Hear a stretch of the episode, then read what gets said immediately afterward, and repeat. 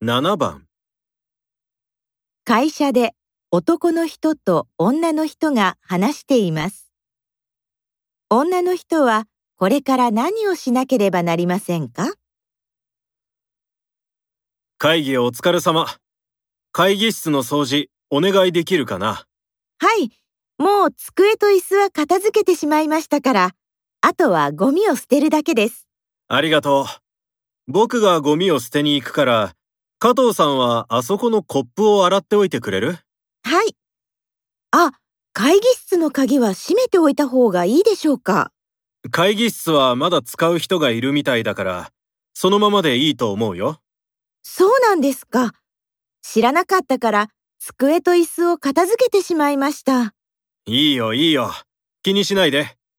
じゃあよろしく。女の人はこれから何をしなければなりませんか？